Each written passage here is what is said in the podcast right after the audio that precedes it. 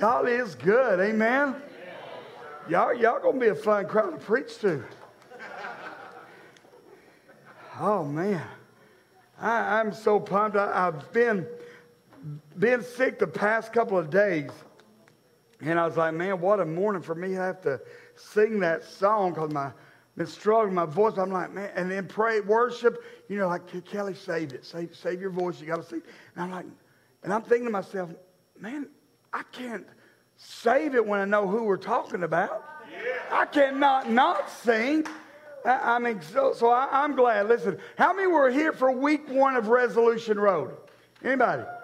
What, what do we learn? You want, here's the, if you want true life changing transformation, if you want a life of purpose, if you want to live a life of meaning, it starts with what? Yes, yes saying yes. Man, thank God people are listening. Hey, I want to go ahead and say a quick hi to our Facebook audience. Uh, man, we've got people from all over the country that actually log on and, and watch us, so welcome, guys. Uh, but at the new year, people make resolutions. Why, why do they make resolutions? What? They won't change. They, here, here's why I think we make resolutions. And, you know, because we make them, and then by January 3rd, most of them have broken theirs. Come on. But the reason we make them is because I believe inside there's this deep seed knowing that something needs to be different. There's this deep sea knowing that something needs to change. There's got to be something different this year than there was last year. And, some of those resolutions are just personal preferences. I want to lose a few pounds uh, this year. It's my goal. I want to read more. I, want to. Uh, I, want to go on a date. Uh, some of them personal preferences. Come on now try to help y'all out there. But, pers- but then sometimes the resolutions of the changes we know need to be, need to be made, they're necessities. We know that if something doesn't change, a marriage won't survive. We know that if something doesn't change, we're going to be filing bankruptcy.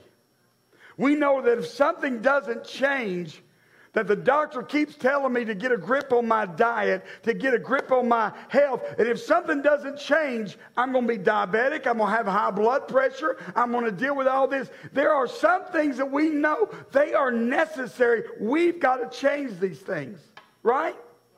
So we make promises. We make promises about relationships. We make promises about how we're going to spend our time about a job. We make uh, promises about how we're going to manage our finances, how we're going to take care of our bodies. We even make promises about how we're going to renew our passion in our walk with God. And we make these promises, these resolutions. But how many know, be honest, change is not fun? It's not. Mark Twain said it best. He said this He said, The only person that likes change is a wet baby. and that's true. Change is not fun. And so we kicked off the series of Resolution Road saying it starts with saying yes, yes. What does that mean? If you're, if you're taking notes, and I encourage you to, here's the first when it comes to real transformation, real transformation, change starts with us surrendering our will for God's will. What we want, our desires, saying, God, because here's what we do a lot of times we want God to conform to our desires, our will. God, get on board with me. Get on board with what I want, with what I'm doing. But we need to say, God, you know what? Not my will anymore.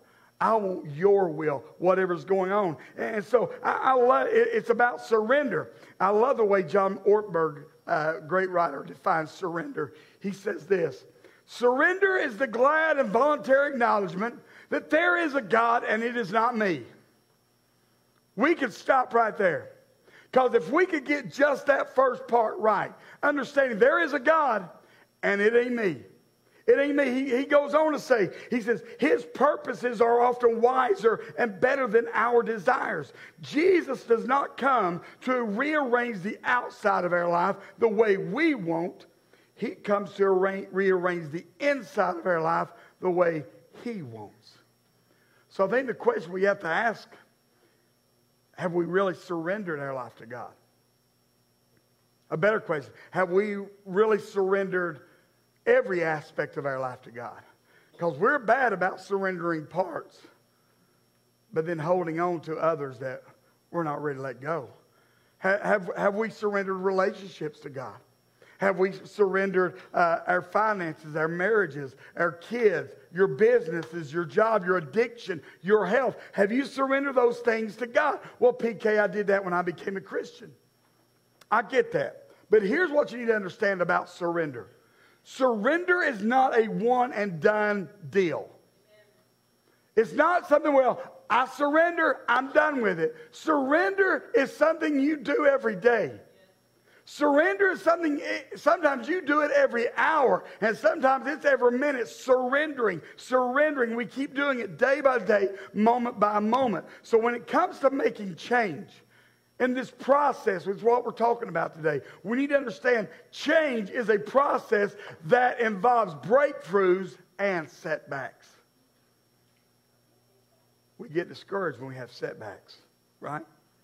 But real change is going to involve both breakthroughs and setbacks. It, it's, a, it's a process. It's a tedious process. So sometimes, I, come on, anybody, sometimes you feel like you take three steps forward and, and four steps backwards.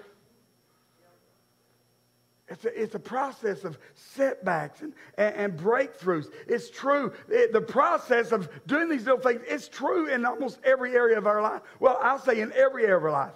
In the business world, it's true. Uh, several years ago, a guy named Jim Collins, he wrote a book uh, that's become the standard in the business world co- uh, entitled Good to Great.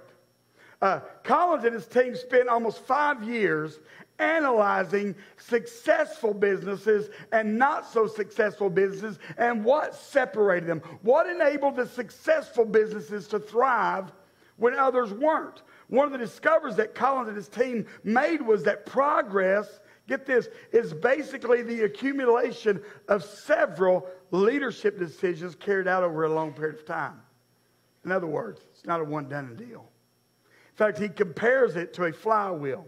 He says, like with a moment, momentum, you've got a flywheel or a Ferris wheel that's spinning on an axis. If you were to try to push that, it's going to take a lot of force to get it turning, right?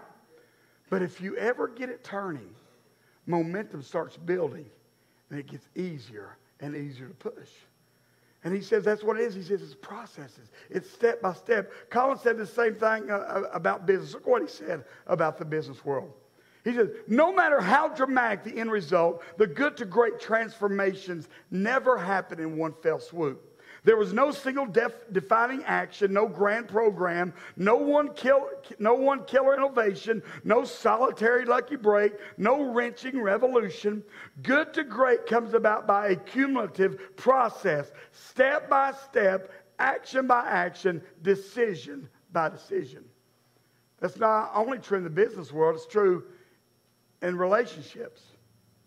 One of the guys I, I have people, uh, if I'm doing premarital counseling with a couple or even marriage counseling, one of the books I'll have them read, it, it's an older book, uh, but a guy named Paul Tripp wrote a book called What Did You Expect? And it's an incredible book. But he, Paul Tripp lays this out, this concept of process. He lays it out perfectly in this book. Here's what he says The character and quality of our life is forged in little moments. Every day we lay little bricks on the foundation of what our life will be. The bricks of words said, the bricks of actions taken, the bricks of little decisions, the bricks of little thoughts, and the bricks of small moment desires all work together to form the functional edifice that is your marriage. What's Paul Tripp talking about?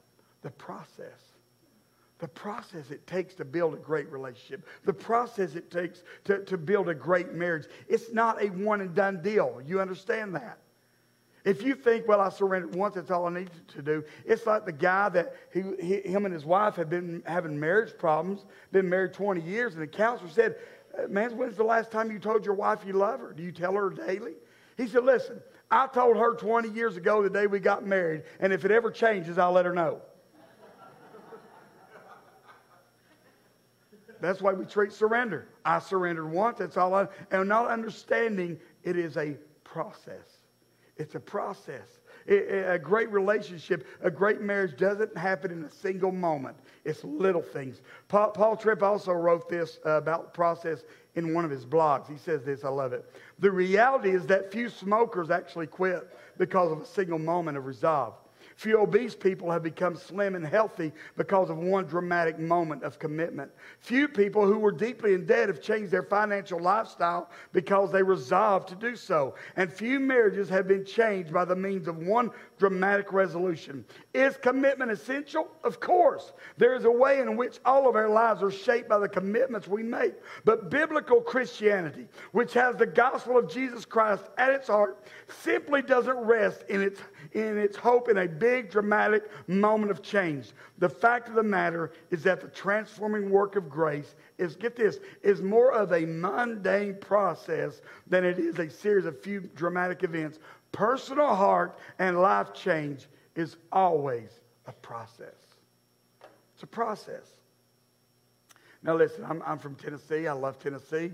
But even me, n- not being an Alabama fan, we've got a few Alabama fans in here. Where you at?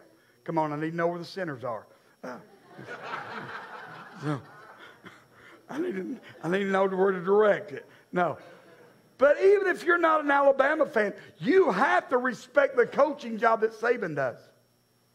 He is, he is a man. You know why Tennessee people hate Saban? Because we haven't found out a way to beat him yet.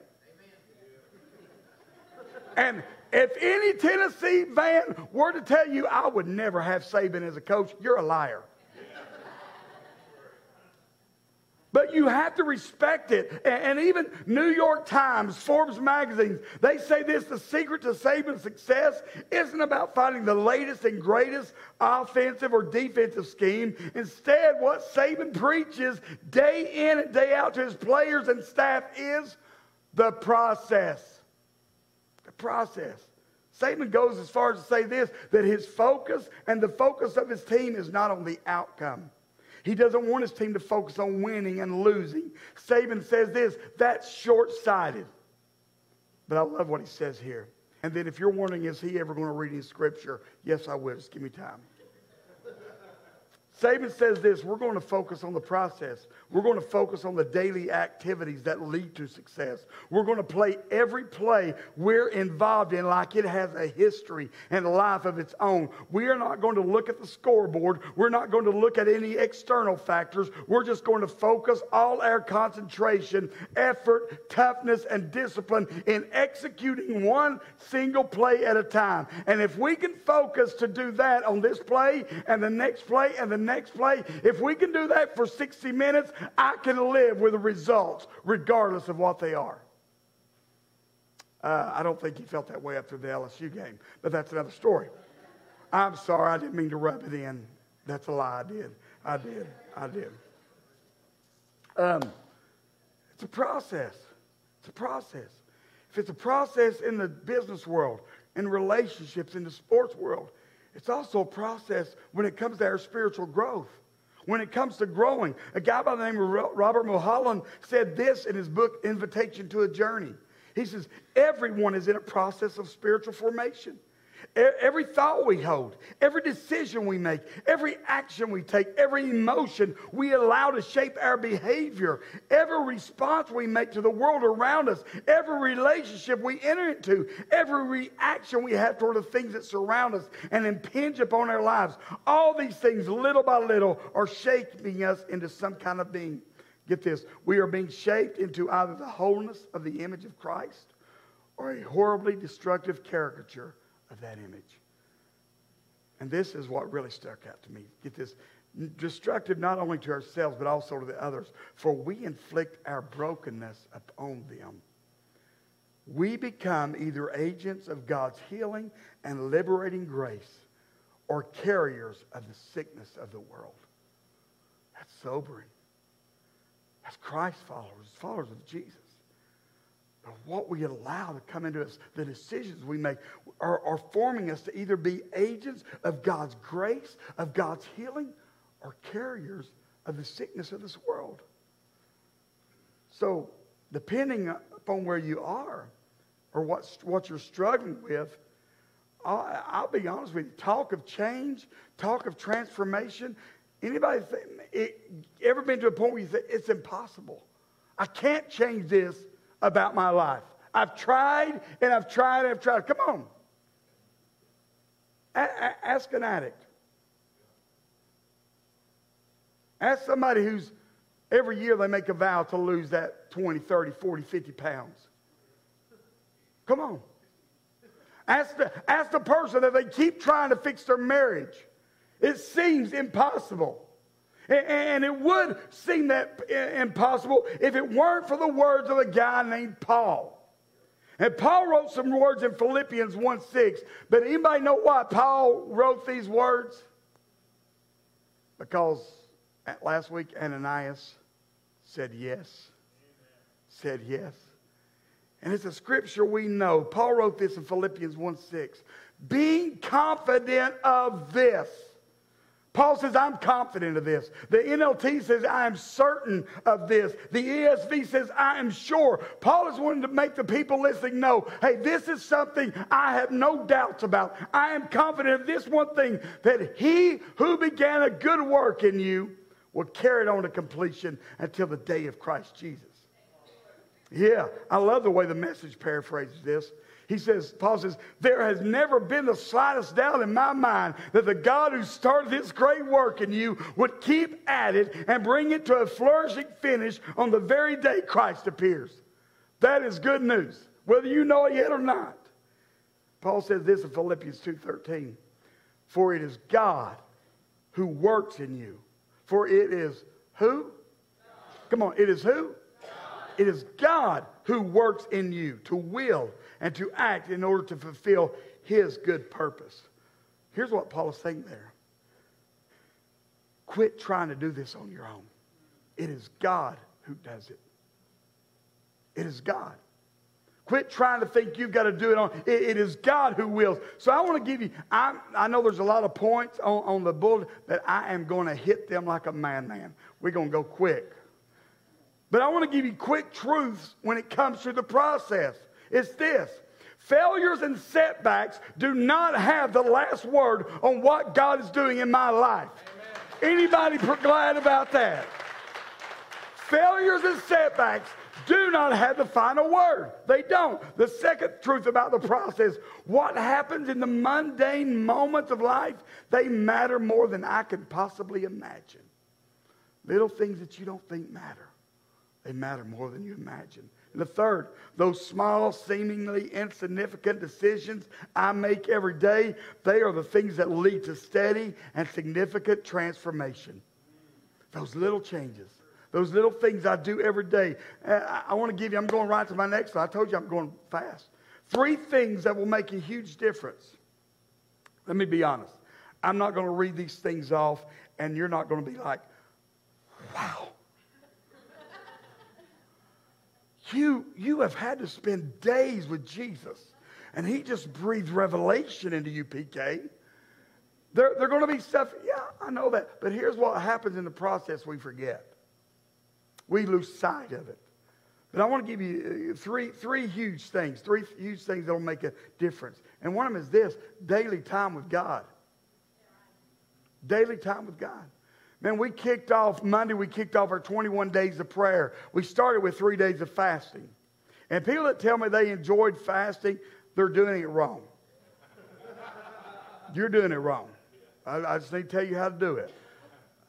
But we started that off. And, and why? Because we want to hear from God. We want to spend daily time with God. We want to kick this year off making, making uh, uh, a little habits, for lack of a better word, of us knowing we're going to spend time with God little time. Uh, we, we, do a devotion. We've got, we in fact, we put it on Facebook. Casey did uh, our devotion yesterday.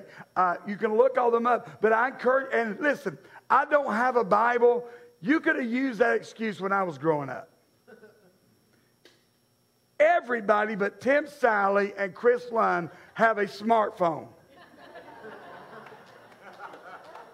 they still have flip phones.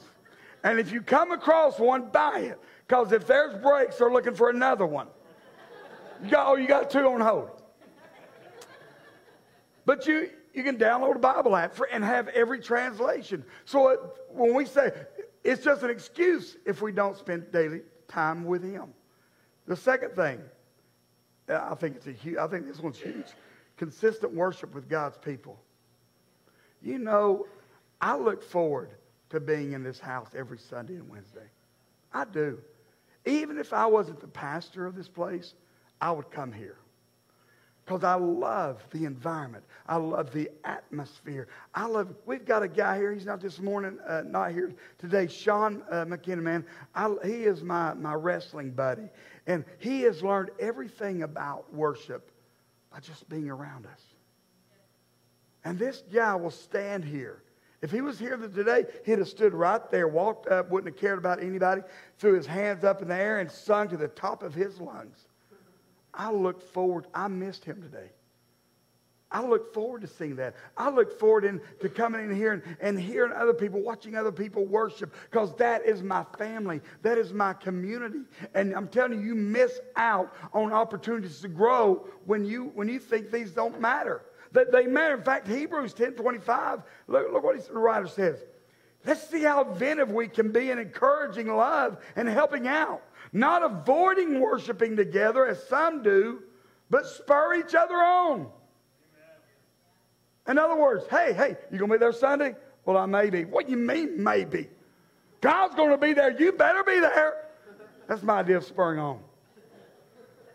I mean, let them know, hey, I'm excited about the guy. Man, there's no telling what God's gonna do. And worshiping together with God's people. The third thing, and I know this makes a huge difference. I don't talk a lot about this, and no one can accuse me of talking a lot about this because I don't. But I know it makes you, and in fact, I should talk more. But it's made a huge difference in my life, me and my wife's lives, and everything. But I know this in the process, it'll make a huge difference honoring God with His tithe and offering. See, you hear me say, if you've been part of this church very long, you've heard me say this. When I take up offering, I, I'm not doing this because I want something from you. We do it because I want something for you. I want you to be obedient to God where God just begins to pour it out on you. in fact, what, let me show you why we do it. Malachi 3.10. God says, bring all the tithes into the storehouse so there will be enough food in my temple. If you do this, if you do what? Come on, if you do what? Believe it or not, that's not a bad word. Tithe is not a bad word. If you do what? If you bring your tithe, God says, here's what I'm going to do. I will open the windows of heaven for you. I will pour out a blessing so great you won't have enough room to take it in. Try it. Put me to the test. It is the only place in the Bible where God says, Test me. Test me. See if I, see if I won't do it. See if I won't work. If you do, that's what He's going to do. So when I say I don't want something from you, I want something for you, I mean it. I want you to live in that kind of life. So let's get back to the process. Uh, the process, can we agree, even if you know it's a process, it can get frustrating? Can we, come on, can we agree that? It, it, can, it can get frustrating. So I don't want to just talk about the process and then send you on the way. I want to give you some hope during the process because we're all in the middle of the process. Some of us just don't realize it. Here's the first thing you need to understand about the, this is hopeful. God started a good work in you. Look at your neighbor and say, God started a good work in you. Now look at your second choice and tell them the same.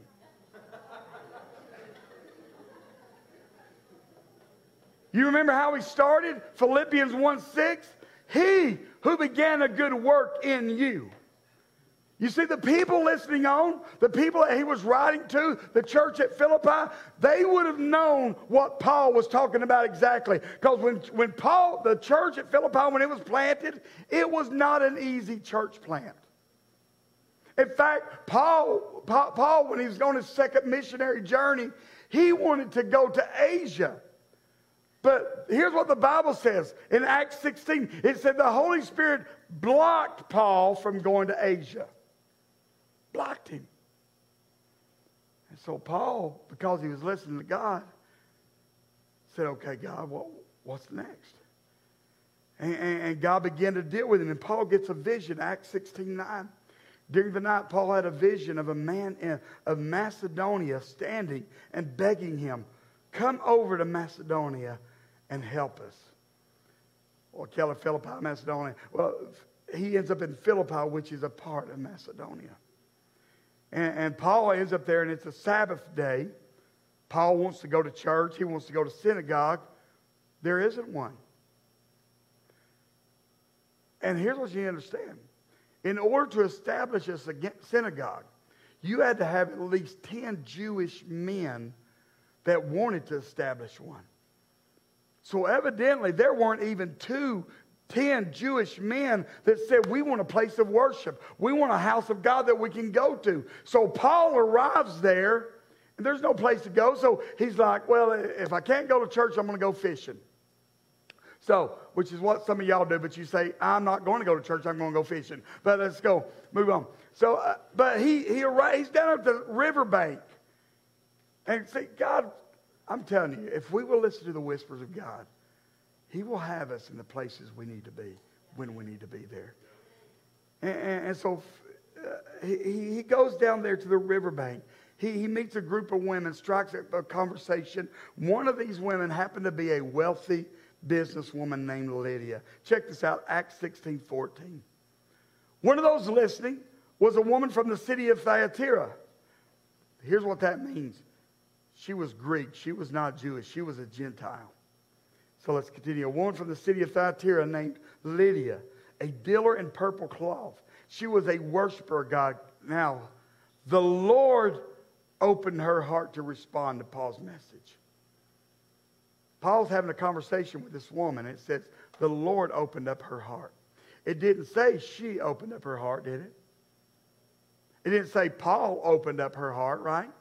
The Bible is very intentional about letting us know the Lord, God, it was Him who opened up her heart. Here's what I'm trying to get at the same God who blocked Paul's travel plans. The same God who gave Paul a vision saying, Go to Macedonia. The same God that opened up the heart of a Greek woman and she responded to the message of Paul and became the first convert there.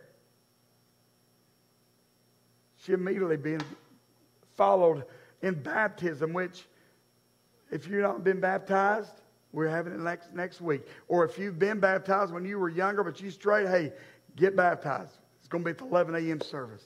She gets baptized. And, and so the, the Philippi, you understand this, was the first place where the gospel was preached on the continent of Europe. Philippi. The name of Jesus had never been preached the gospel had never been proclaimed in the continent of Europe. Lydia was converted. Some of her friends were converted.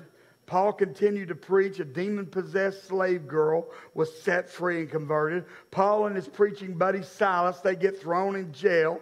God sends an earthquake that caused the first jailhouse rock. Come on. And the guy, guy in charge of lockdown, he gets converted, but not just him, his entire family gets converted. I, am trying to show you the raw material that God used to birth the first church in Europe. I, I mean, the raw material, it, it, think about the impact of Christianity in Europe that it's had. The, over 2,000 years. It, it, all started with a guy named Paul, a businesswoman named Lydia, a formerly demon possessed fortune telling slave girl, and a prison guard and his family. Here's what we need to understand this wasn't Paul's idea. Paul's idea was go to Asia. This wasn't Lydia's idea.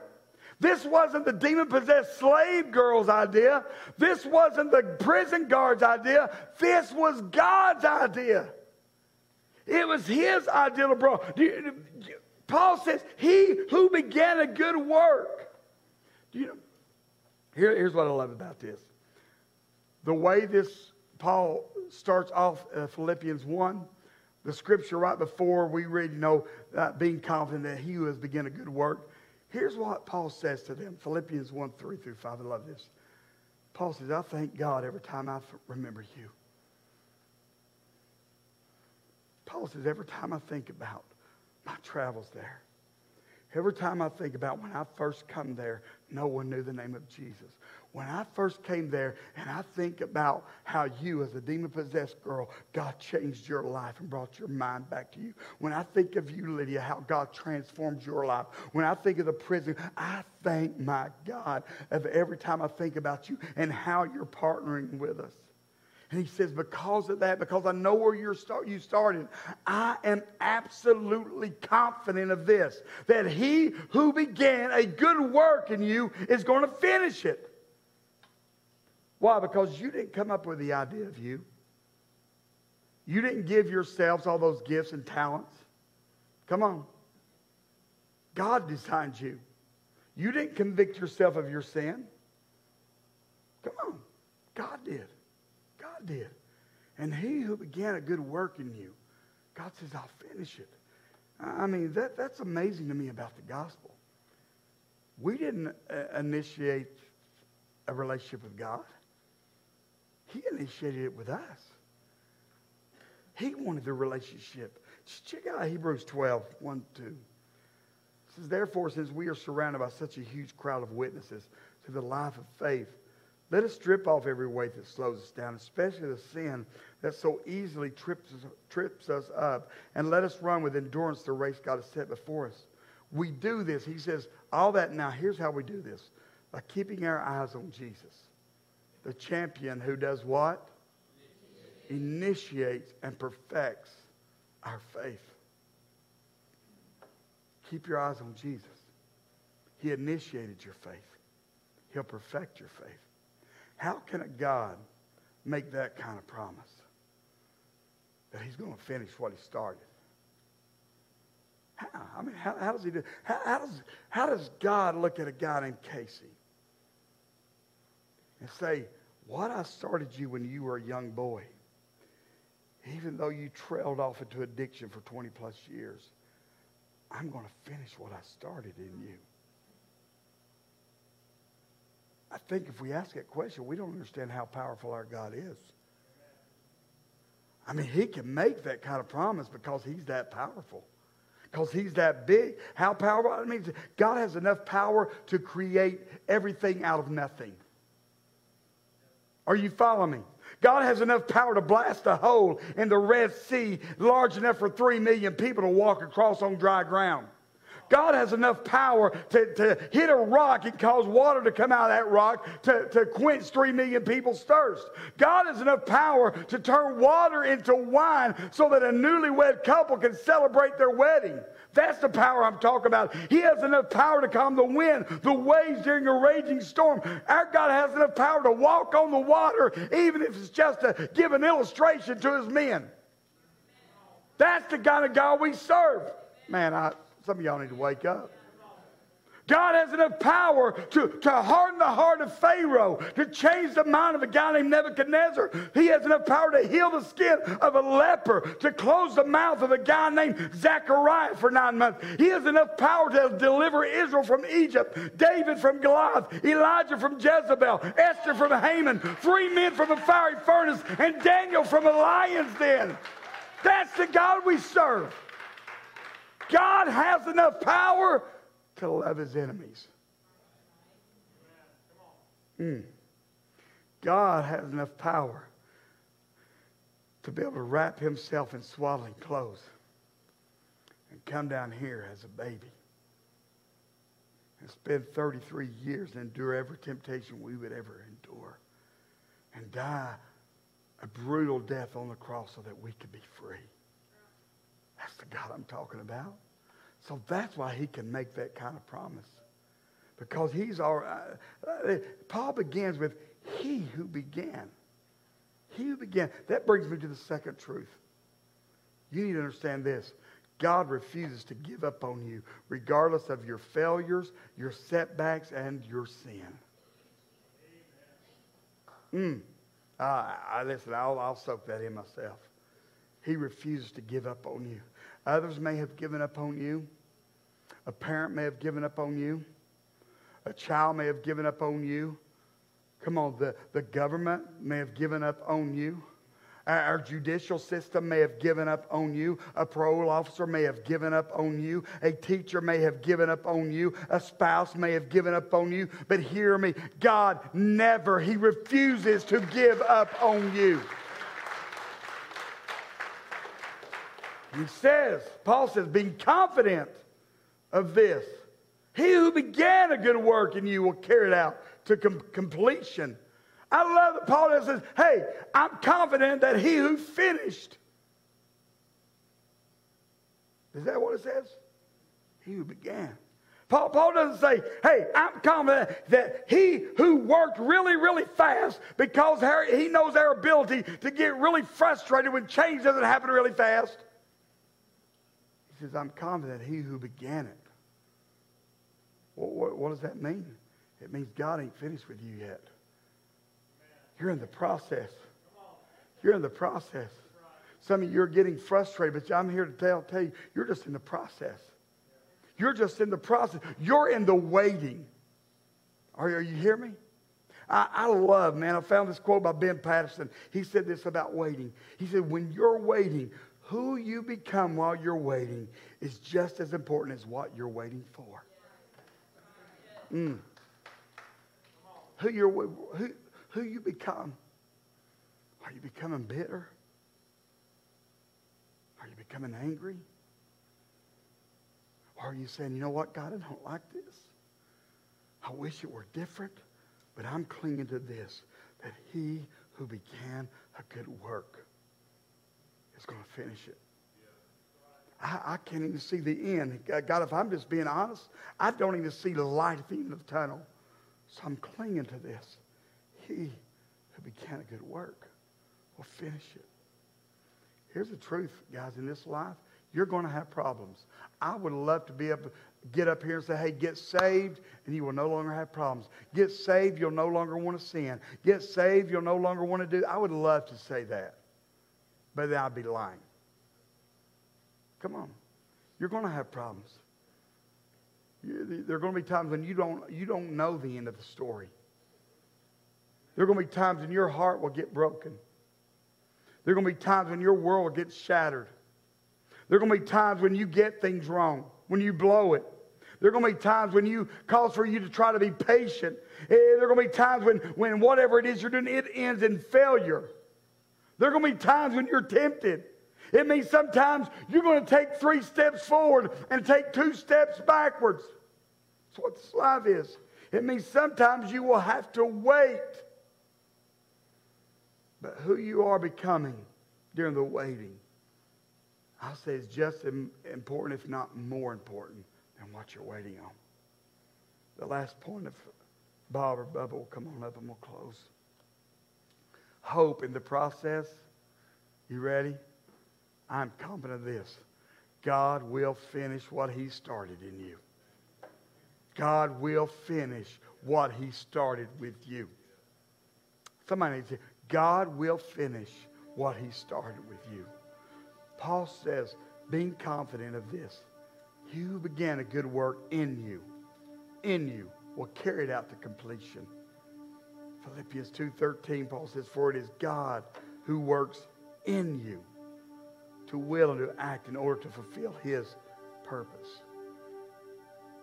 Anybody heard of a guy named Admiral Jim Stockdale? He was the highest ranking U.S. military officer who became a prisoner of war in Vietnam. He was held in Hanoi, North Vietnam, for almost eight years as a prisoner of war. He was tortured over 20 times. He lived out the war without what they call any prisoner's rights, meaning he, there was no set release date. In fact, he didn't even know if he was going to survive or, or ever see his family again. He records this that at one point he beat himself with a stool and cut himself with a razor, deliberately disfiguring himself so that the Vietnamese could not put him on video and show him as a well treated prisoner. After his release, Stockdale became the first three star officer in the history of the Navy to wear both aviator wings and the Congressional Medal of Honor. How did Stockdale deal with his imprisonment? How did he survive the brutality that he endured for eight years of captivity, not knowing whether he would get out? Author Jim Collins, in that book, Good to Great, interviewed Admiral Stockdale. And he asked him that question How did you survive? Here's what Stockdale said I never lost faith in the end of the story. I never doubted not only that I would get out, but also that I would prevail in the end and turn the experience into the, the defining event of my life. I never lost faith in the end of the story. Melody. God says, don't lose faith in the end of the story. I feel so compelled to let you know that don't lose faith in the end of the story. You've endured a lot for a young girl, but don't lose faith in the end of the story. God is working. God is working. When Admiral Stockdale said that, Bill Collins looked at him and said, Admiral, who didn't make it out? Stockdale said, Oh, that's easy. The optimist, which kind of confused Bill Collins. He said, he said, I don't understand. He said, you just talked about the fact that you never lost sight of the end of the story. Now you're saying that it was the optimist who didn't make it out. It sounds like you're contradicting yourself. And Stockdale clarified, the optimist. Oh, they were the ones who said, we're going to be out by Christmas. Christmas would come and go. And they would say, we're going to be out by Easter. Easter would come and go. And they'd say, we're going to be out by Thanksgiving. Thanksgiving would come and go. And Christmas would roll back around. He said this, those men died of a broken heart. Admiral Stockdale looked at Jim Collins and said this. He said, you must never confuse faith that you will prevail in the end, which you can never afford to lose, with a discipline to confront the most brutal facts of your current reality, whatever they might be. What he said is this I didn't deny the fact that I was a prisoner of war. I didn't get up in the morning when they asked, hey, hey, hey, uh, Admiral, how you doing? I didn't say, oh, blessed and highly favored. Come on. He said the brutal reality was that I was a prisoner. But I did not allow the brutal reality to detour me of the faith that I had. Brutal reality is this. Some of your marriages, if something doesn't change, will not survive 2020. That's the brutality. That's the, that's the reality of it. The reality is, is if something doesn't happen with your finances, your water's going to be turned off. You're going to file bankruptcy. That's the brutal reality. The brutal reality, if something doesn't happen in your kid's life, and they're going to wind up dead or in jail. The brutal reality, if you don't get a hold on your addiction, there is no life. That's the brutal reality. But you must never confuse faith that even though this is my brutal reality, I will prevail in the end. Why? Because I just have to believe that He who began a good work in me is not done with me. It's not going to leave me hanging. It's not going to leave me out to dry, but He is going to complete it. I have to believe that. See, the world says, finish what you started. God says, no, let me finish what I started in you. Surrender. Starts with surrender. Heads bowed, eyes closed. Oh, Jesus.